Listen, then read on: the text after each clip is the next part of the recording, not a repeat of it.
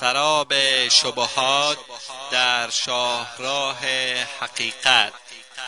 تهیه و تقدیم اسحاق دبیری. بسم الله الرحمن الرحيم الحمد لله رب العالمين والعاقبة للمتقين وصلى الله وسلم على أشرف الأنبياء والمرسلين نبينا محمد وعلى آله وأصحابه أجمعين أما بعد در حلقه قبل درباره دموکراسی صحبت می‌کردیم که بحث را دنبال می‌کنیم. یکی از وسایل مهم رسیدن به حکومت در نظام دموکراسی تبلیغات است. کاندیداهای انتخاباتی و دار دست آنها با همه امکانات در جهت به دست آوردن آرای مردم کوشش می‌کنند و در این راستا از هیچ عملی دریغ نمیورزند و سرمایه های هنگفتی را در این راه مصرف می کنند در حالی که این عمل یعنی تبلیغات برای خود و یا گماشتن اشخاصی برای اینکه شرعا جایز نمی باشد زیرا خداوند تبارک و تعالی میفرماید فلا تزکو انفسکم هو اعلم بمن اتقا. پس از پاک بودن خود سخن مگویید زیرا که او پرهیزکاران را از همه بهتر می‌شناسد. وانگهی انسان صالح اعمال او باز کننده شخصیت اوست و مثل معروف می‌گوید مشک آن است که ببوید نه آن که عطار بگوید شاید کسی بگوید ما که در انتخابات برای خود تبلیغات نمی کنیم بلکه این کار را اشخاص دیگری انجام می‌دهند. به آنها می‌گوییم که رسول الله صلی الله علیه و آله و وسلم فرمودند اذا رأیتم المداحین فحثوا فی وجوههم التراب. هرگاه ستایشگران را دیدید بر چهرهایشان خاک بپاشید مداحان کسانی هستند که تعریف دیگران را می‌کنند. و اگر به مصارف تبلیغات انتخاباتی در دنیای امروز بنگریم می‌بینیم که مصارف هنگفتی خرج آن می شود به طور مثال مصرف تبلیغات انتخابات ریاست جمهوری آمریکا برای یک کاندید 500 میلیون دلار گردیده است و سازمان اخوان مسلمین در انتخابات پارلمانی اخیر در مصر بیش از چهل میلیون جنه مصری خرج تبلیغات انتخاباتی نمودند.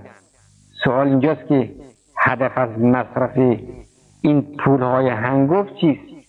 آیا برای خدمت به مردم است. و اگر واقعا هدف خدمت مردم است آنها می توانند با این پولها مستقیما به مردم خدمت کنند و هزاران نفر را از فقر و بدبختی و توهیدستی نجات دهند. و این یکی از تناقضات واضح دموکراسی باشد. زیرا دیده شده که اکثرا کسانی که به کرسی و مقام می‌رسند که پولدار و سرمایه دارند و بعد از رسیدن به قدرت آن خرج مصارف را چندین برابر از بیت المال تلافی می کنند و این سلسله پایان پذیر نیست یا این می رود و دیگری می آید و فلان حزب پیروز می شود و حزب دیگر شکست می خورد و مهم این که هر که به قدرت رسید جیب خود را پر می کند فقرا و محتاجین به همان حالت می میرند و سرمایهداران و رجال سیاست پولدارتر و سرمایهدارتر می گردند و همینجاست که خلاف ادعای ارباب دموکراسی قدرت در بین طبقه خاصی رد بدل گردیده و دیگران محروم می شوند آن عده اشخاص و احزابی که از طریق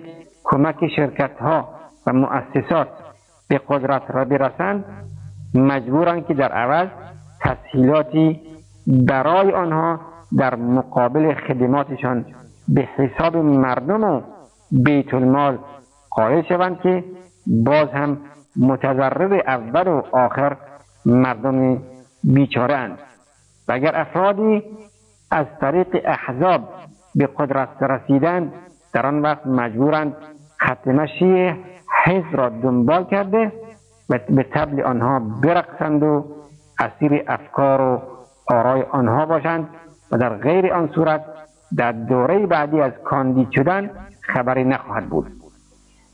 طلب حکومت یا قدرت طلبی؟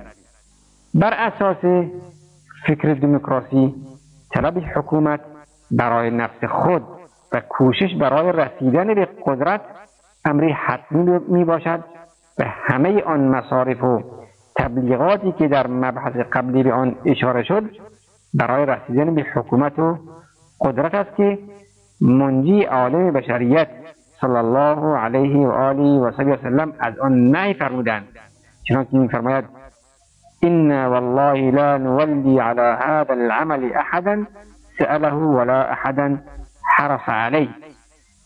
به خداوند سوگند که ما هر کی را که طالب قدرت باشد یا طالب امارت باشد و برای حصول آن داشته باشد نمیگماریم.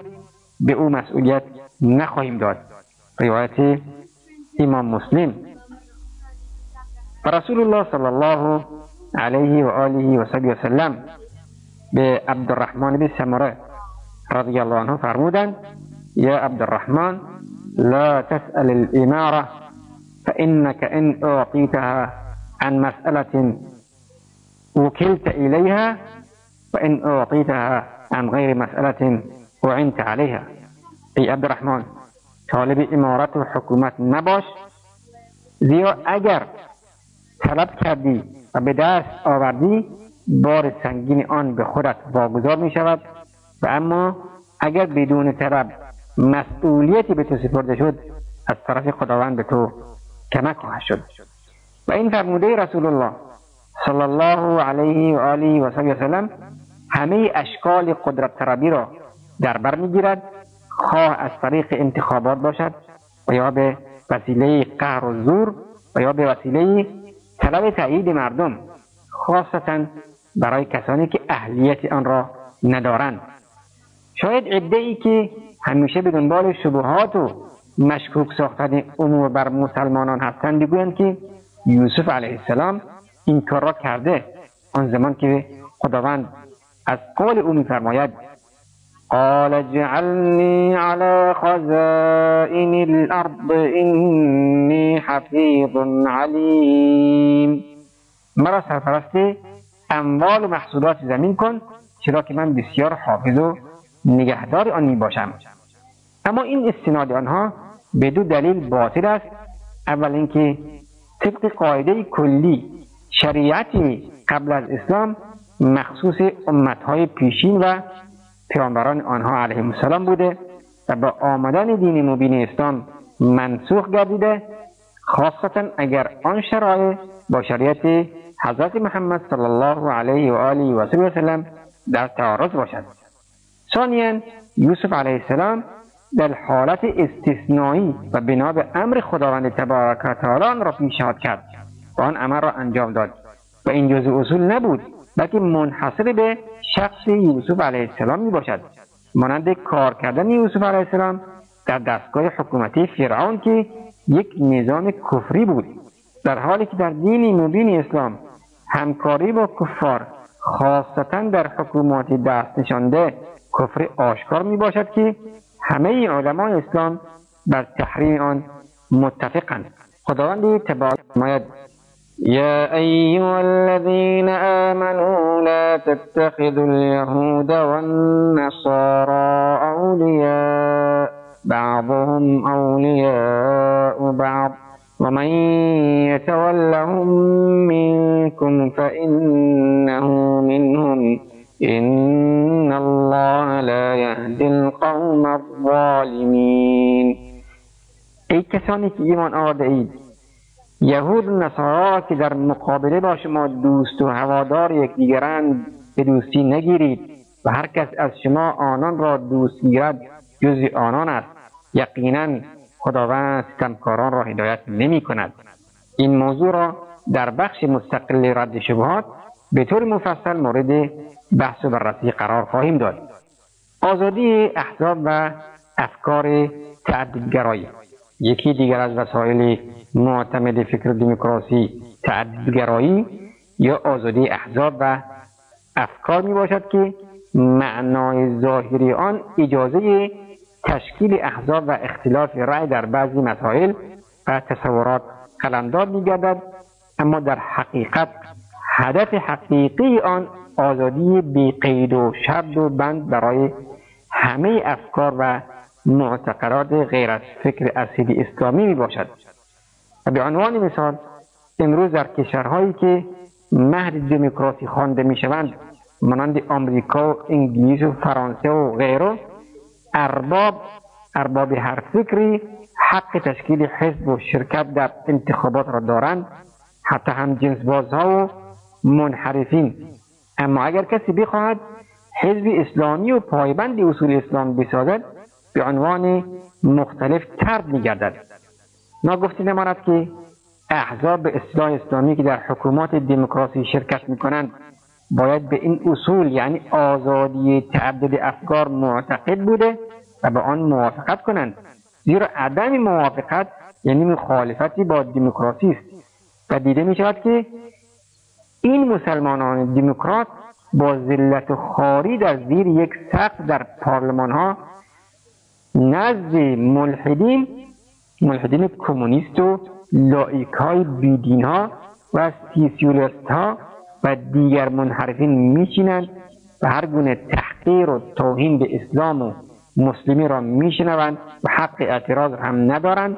زیرا در نظام دموکراسی هر شخصی آزاد است که ابراز رأی کند ولو اینکه توهین به معتقدات دیگران باشد. و اگر فرزن یکی از احزاب اصلاح اسلامی در سایه حکومت دموکراسی به قدرت برسد مجبور است همه احزاب و افکار غیر اسلامی را به رسمیت بشناسد و حتی مجبور است طبق قوانین دموکراسی اجازه تشکیل حزب کمونیستی را هم بدهد که این امر مخالفت صریح و آشکار با قوانین و اصول دین مبین اسلامی باشد. زیرا در دین مبین اسلام هر که مرتد شد بر او حد شرعی جاری میگردد نه اینکه به او اجازه داده شود که حزب تشکیل دهد و مردم را به افکار و معتقدات باطل خود دعوت نماید.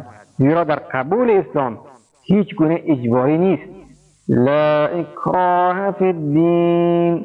در قبول دین اسلام هیچ اجبار نیست. اما اگر دین اسلام را کسی قبول کرد باید پایبند قوانین آن باشد و از آن سرپیچی نکند.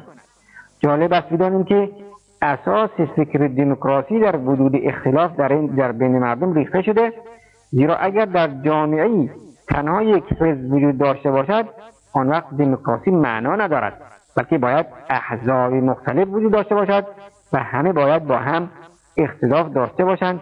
حتی در داخل یک حزب و باید با هم درگیر بوده و به سر همدیگر بزنند تا تا باشد که هدف اساسی دموکراسی که همانا تعدد افکار و احزاب است برآورده شود. رأی اکثریت. رأی اکثریت نظام دموکراسی نمایندگی از اراده ملت و راه درست و صحیح می کند و رأی اقلیت حکایت از خطا و غلط بودن می نماید و هر امری که اکثریت به آن رأی دادن جزی قانون و قابل اجرا می باشد و در مقابل اقلیت مجبورند با زدبندها و پیمانهای نامبرک در پی تغییر این قانون برایند و به همین منوال چیزی که دیروز صحیح و جزی قانون بود امروز غلط و اشتباه و غیر قابل اجرا می گردد و برعکس آن به این سلسله پایان نمیپذیرد. زیرا در نظام دموکراسی اکثریت قانون می‌سازند و به اجرا در میآورند و همه باید مطیع آن باشند و اگر یک گروه مستبد و ظالم به قدرت رسید و حبس را خواست به نام قانون و رأی اکثریت به مردم تحمیل کند هیچ راهی در نظام دموکراسی برای نجات از این ظلم و استبداد وجود ندارد خاصتا در جوامعی که اقوام مختلف زندگی می کنند و به طبیعت حال قومی که دارای تعداد جمعیت بیشتریاند غالبا به حکومت می‌رسند و در حق اقوامی که در اقلیت قرار دارند از هیچ ظلم و تبعیضی فروگذار نمی کنند و بسیار دیده شده که به خاطر همین تبعیض و ظلم و ستم اقلیت ها به دامن استعمار و دشمنان ملت سقوط نموده و آلت دست آنها قرار می گیرند به همین دلیل است که نظریه اکثریت در نظام دموکراسی